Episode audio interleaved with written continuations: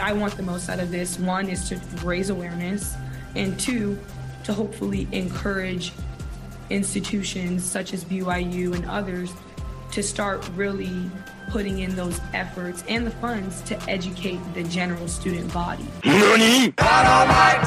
Dynamite! Clap it. Yeah. Yeah. Yeah. Um, what's up, everybody? My name's Heero. This is the Identity Booth. Ah, it goes without saying, you know, fall season's coming up. All my favorite sports go down in the fall wrestling, volleyball, football. The list goes on. Little preseason basketball. It's, it's, it's a great time. Outdoor, indoor season for track. Fucking phenomenal. So it doesn't phase me as a person, as an athlete, that you know that the crowd can be loud. They can be, dare I say, disrespectful. They can be um, belligerent. But something a crowd should never be is racist. But apparently, at the BYU versus Duke volleyball game, uh, somebody in the stands didn't feel the need to compose himself in a in a structural manner.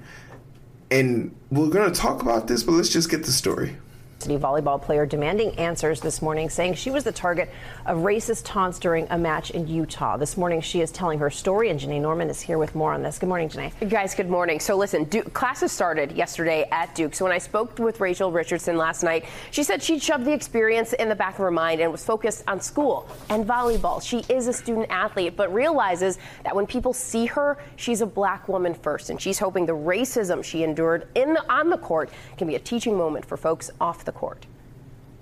Richardson again. Fires that one. New fallout this morning from the volleyball oh, court. Well, at first it was kind of like a did I hear that right? Like I didn't really believe it. Duke sophomore Rachel Richardson says she and her black teammates were targeted with racial slurs and she threats during their up. game Damn. against rival BYU over the weekend. The next time I went back to serve, I was like, okay, yep, I definitely heard that right. I immediately just told one of my like most trusted teammates, and I was like, I just heard someone use a racial slur, like to address me essentially. Richardson taking to Twitter saying the heckling lasted for the entire match, and when it turned to threats, they began to feel unsafe. She says both the officials and BYU coaching staff were made aware of the incident during the game, but failed to take the necessary steps to stop the unacceptable behavior and create a. And this right here, before we move any further, there needs to be there needs to be consequences well on par with this. How how far dare I say take it to the max? If a rival if the opposing school ever raises to a racial slur and it can be proven or the person can be can be identified or if it's deemed that it's the whole entire establishment immediately the game's over and the opposing team the opposing team loses, they receive a fine up to upwards of $100,000 and they lose home field advantage for all major events. They can no longer have, they lose all home games from that point on. Wow, that's a lot. Shut the fuck up. It's 2022. Nobody got time for this bullshit. It's bad enough that the student athletes that are getting paid now play football athletes like her probably aren't getting paid, even though she's a D1 athlete at a major university. And she has to put up with this nonsense?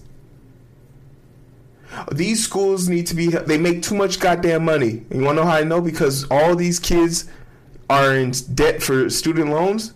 That money went to these schools.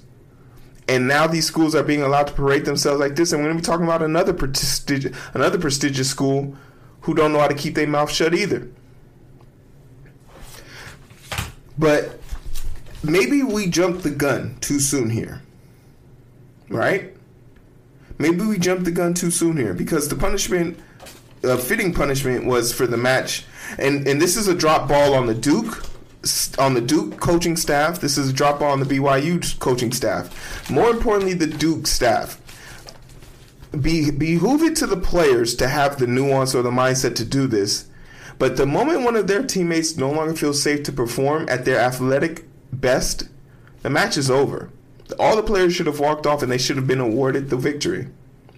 racism doesn't get they, there's we don't we don't negotiate with terrorists and we don't negotiate with racists either. We'll slap one you hoes.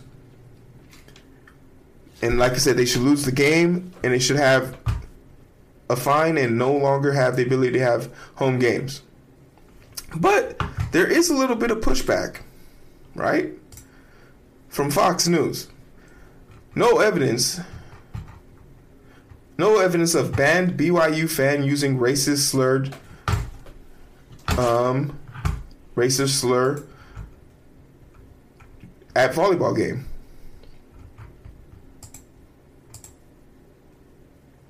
They're gonna play an ad, I bet.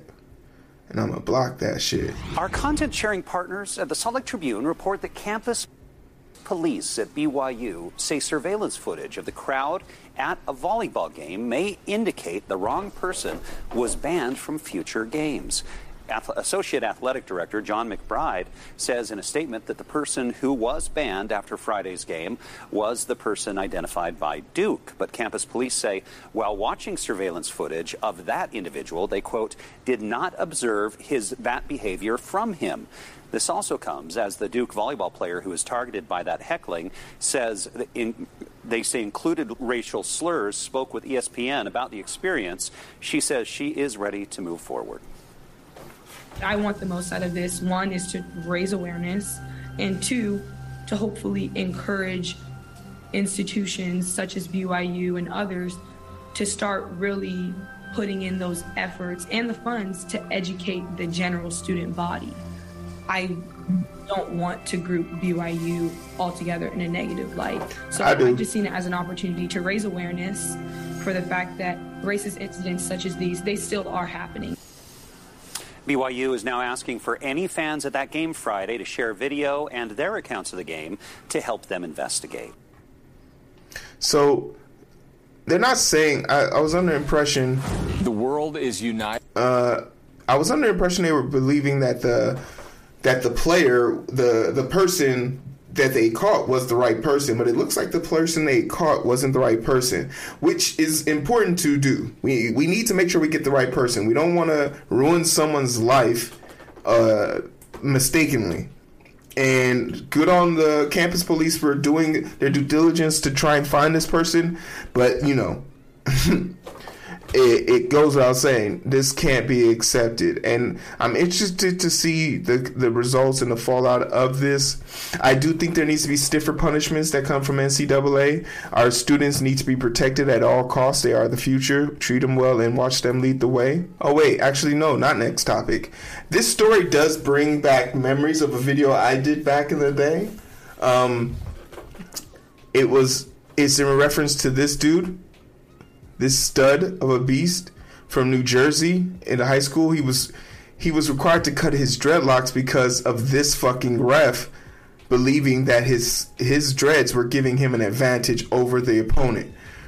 And in that situation, instead of them to instead of the coach to pull him off the mat and say, "No, we're not cutting his hair. Fuck that. Fuck this match."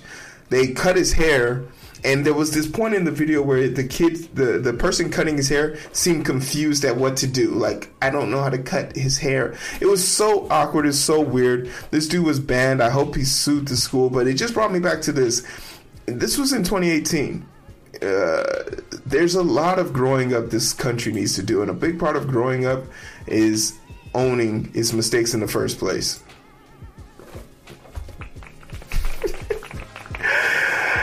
Sexual chocolate. Next topic.